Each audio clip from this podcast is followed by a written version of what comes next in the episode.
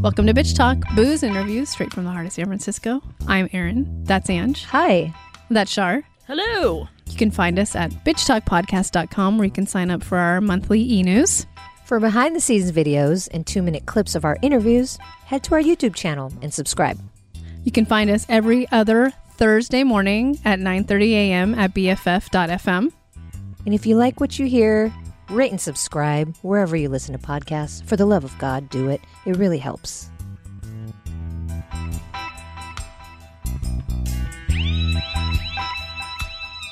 All right, welcome back to CAAMFest 2021. We are excited to be sitting down with the director of the documentary Wuhan Wuhan, uh, Mr. Yung Chang. Thank you so much for being on Bitch Talk. Thanks for having me. This is great. I can't wait to, to speak with you. Yeah, can you let our audience know what this film is about?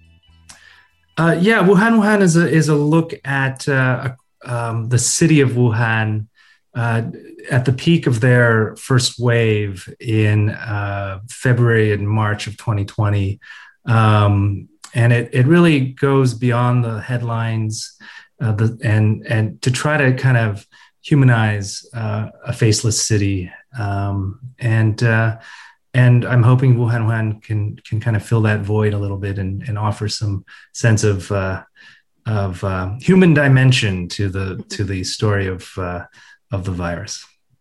Yeah, I, I wasn't quite knowing what to expect uh, when I was watching the film, but I was really happy to see that while, of course, some things were hard to watch, it really does offer a lot of of hope and and some sense of healing. Um, and when I was doing some reading about your process, you were handed this film to to edit to put the story together with over 300 hours of footage. So I'd love to um, yeah. hear hear what it was like for you to sort of meet these characters and and how you whittled it down to five and yeah. also your decision to not make it political at all yeah so so yeah this is the first time as for me as a director to uh, to not be on location and filming you know usually that's what i get my most you know the most satisfaction from is being able to film uh, the stories and be with the people that i want to film but in this instance it was the complete opposite this was the first time i i I was I inherited the footage and I was entrusted with the responsibility to to see through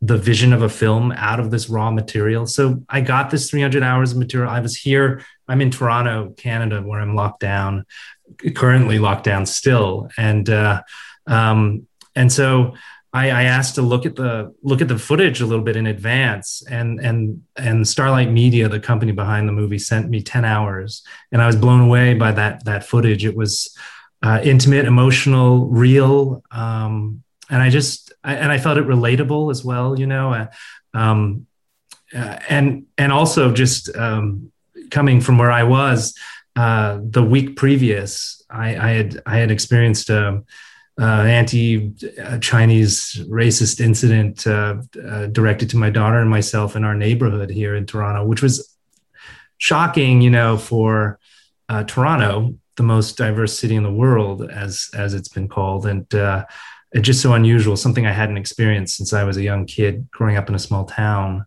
So, um, so that kind of anger and confusion, you know, uh, and then leading into the receiving of this footage and then watching this footage and then seeing that th- this was um, there's so humanistic and so uh, you know and so emotional on, on every level you know. I think i think this film wuhan wuhan has has um, every facet of emotion in it you know and that we are all and we've all experienced you know. I think i think the idea of ha- anger and confusion and and humor as well and, and moments of levity I mean, th- this is the kind of thing that I was that really came across to me uh, when I was looking at the footage. Um, uh, yeah, so so I think as a director who was hired to kind of make this film and and edit it remotely with a team of editors from Los Angeles, um, it it was a, an opportunity to kind of have a little distance from the footage usually when I'm so close to it and I film it, then I'm too close to it. So I, I send it to the editor to to work on the first version of it because I like having that, you know, that space where they can mm-hmm. see the vision for the film without my, you know, my uh, my interpretation of what I think needs to be in it. Because usually the director wants everything to be in it. You know what I mean? And and it's hard to see the the um, uh, you know what's the saying the see, see the weed for the trees or whatever that i feel like i'm mangling that that metaphor but but you know like i i feel like it's um it was this was the first time i was able to just kind of cut through the the bullshit in the in the bad footage and the unnecessary footage and really get to the core of the story. And um and i feel feel very grateful that uh, that i had this opportunity especially also to be able to to work uh, in the time of a pandemic. And I know a lot of my peers have been uh, waylaid because they haven't been able to do so, and and I'm just very lucky. I would have been, you know, stuck on the couch um, in a deep funk if I didn't have this opportunity to to you know alleviate and find a source of release in making this film. And and knowing that you weren't there filming um, any of this, but could are can you shed any light on a little bit about uh, behind the scenes and, yeah, and how these how these filmmakers were able to access all of this? So yeah, the the crew it was a crew of thirty um, independent filmmakers, and they were in, in, initially in Wuhan as a kind of a home base where they were about to make a film about the Yangtze River, and um, and consequently after the lockdown, the production was shut down, and the crew had to made the wise decision to use the access they already had, which was probably through a relationship with one of the broadcasters um, in China, to use it to get gain access into the um, the uh, you know behind the scenes in the in in the stories that you see, but not wisely so. They they don't they didn't not only just follow um, you know ICU hospital char- characters, but also looked beyond that and looked mm-hmm. at the mm-hmm. everyday people, which I think really struck me. You know, the the the centerpiece for the film is this the story of a a young expectant couple, and and I think uh, they they're the best. I truly. love them. Yes, we could just have an interview about them. Oh my gosh! I mean, I wish we could. Yeah, we should have Sue here. Uh, yeah, the the the partner uh, who's pregnant is amazing. Yeah. She's hilarious. Yeah. Oh my gosh!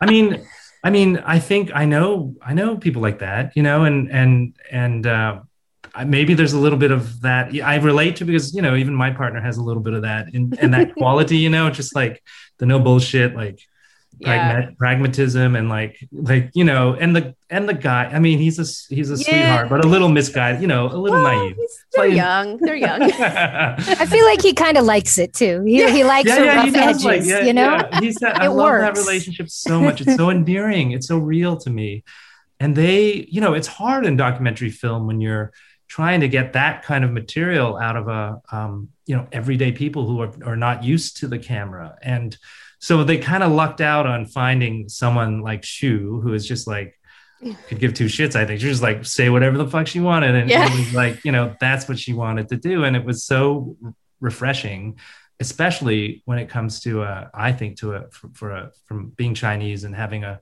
seeing a Chinese story from the mainland. You know, the films I've seen are generally people tend to be a little more reserved, you know, that kind of thing. But but in this instance, it was just like I just loved it. I loved how um, whole, like uh, you know universal it was in a way. Yeah, and, and speaking of our main characters, you know, as a as a director of a documentary, your your job is to be this peeping tom. You know, you just know so much about them, and you haven't even met them. So, or or maybe you have. So, I'm curious to know uh, what your relationship is with any of the subjects. Have you met them? Have they seen the film? What is their reaction? Yeah, I I have not met them, but I've communicated through my through the team in China because we had to follow up and get those follow up epilogue videos mm. and things like that. And so um, uh, they've seen the film. What you what you see in the epilogue video is what they sent to us after we finished the movie. And so I think the reactions as well have been quite positive. Um, there's the unfortunate you know, epilogue about Grumpy Grandpa in the film. I don't know if you saw it. It's kind of embedded in the end credits. It's not really in the video epilogue, but uh, Grumpy Grandpa, unfortunately, he died. Um, and I didn't find that out until oh, a bit oh. later. Well. I didn't so we, catch that. Yeah, I didn't either. Shoot. I know, and he's like he's like a minor character, but yet it's he well, sticks out as one yeah. of the most yes. for everyone. Mm-hmm. And also because I think he's a relatable character. I was like, we kind of know? identify with Grumpy Grandpa, right? Like he, he, kind of like plays the role of our our uh-huh. id in a way, and like kind of gets it out, gets out what everyone's feeling, like you know what we want to say but can't because we're not the Grumpy Grandpa. So. Uh, bless his soul. I mean, he mm-hmm. he he his family um, you know we had to get release forms signed and everything like that and his family released released did that for us and uh, um, and you know I, i'm hoping this film is sort of a testament to that that time and the experience that people went through and that um, we can maybe use this as a we as an audience can look at this film as a kind of a, a moment to reflect on um, our collective experiences and um, and not as and I think I didn't answer the question about the pol- politics of it, but like to to not as not not for this story did I I didn't want to politicize uh, the virus and um, and there are excellent filmmakers who are doing that and, and making investigative films. Uh, mine is, is, just wasn't meant to be that, and it, it's always meant to sort of fill that um, the human, the soul of the city, and kind of be that story.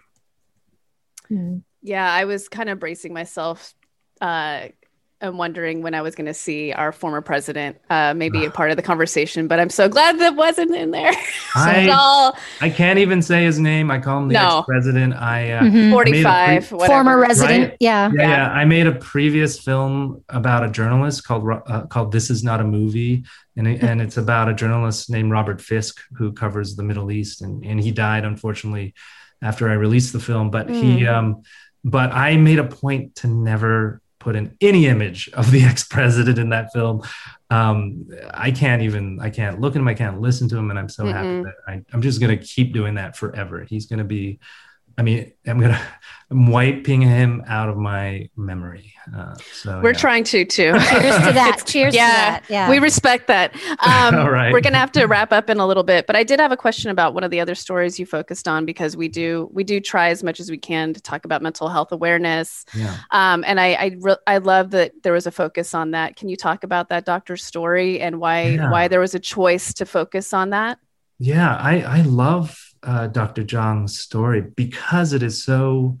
Uh, it's the first time I've encountered a Chinese psychologist working in mainland China, and you know, I mean, for for my understanding, you know, certainly in Asian culture, but more particularly what I know in my own culture is that uh, you know psychology and therapy is frowned upon and often considered negative and a taboo. Like you have a you know you have a mental problem is usually what the association yes. is mm-hmm. or you're crazy or something yes. like this and there is no outlet to to um, you know to practice and think about mental health and mental awareness health awareness so uh, that's what i saw w- w- was so cool about dr zhang and her her her whole thing you know and and the fact that she existed in this firstly in that temporary hospital which is pretty wild, you know, and uh, um, and many different levels. But like, uh, what struck me was like,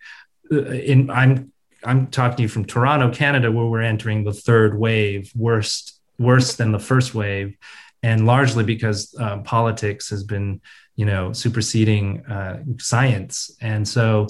Um, I, I wonder if things if we had these kind of you know china is china because they can do what they do and and they can make a temporary hospital and say you have to go to this you don't have a choice you have to go to the temporary hospital if you are asymptomatic and showing and and registering as such until you're cleared i mean mm-hmm. i think we would be where china is now if if if we could have followed some of that implemented mm-hmm. some of those stages mm-hmm. but that's impossible in a country like canada and probably the us as well so yeah uh, but to go back to Dr. Zhang and psychology, I just think it's so, um, it was just so eye opening to see that and to see the acceptance of that and the willingness of the patients, probably because it was just, I'm sure, like we all feel it. It's so overwhelming right now.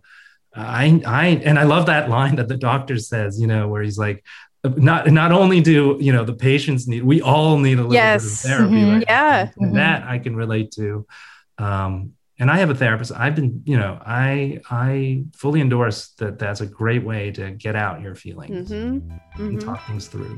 Yes, Well, we're out of time. We can talk forever about this film, but thank you so much. Uh, you know, we hope that everybody watches this film and, and they come away with just the the strength of the human spirit and, and hopefully feeling a little more connected. So again, we've been talking to director Yung Chang of the documentary Wuhan Wuhan. Thank you so much and congratulations. Thank you so much. Thanks for having me.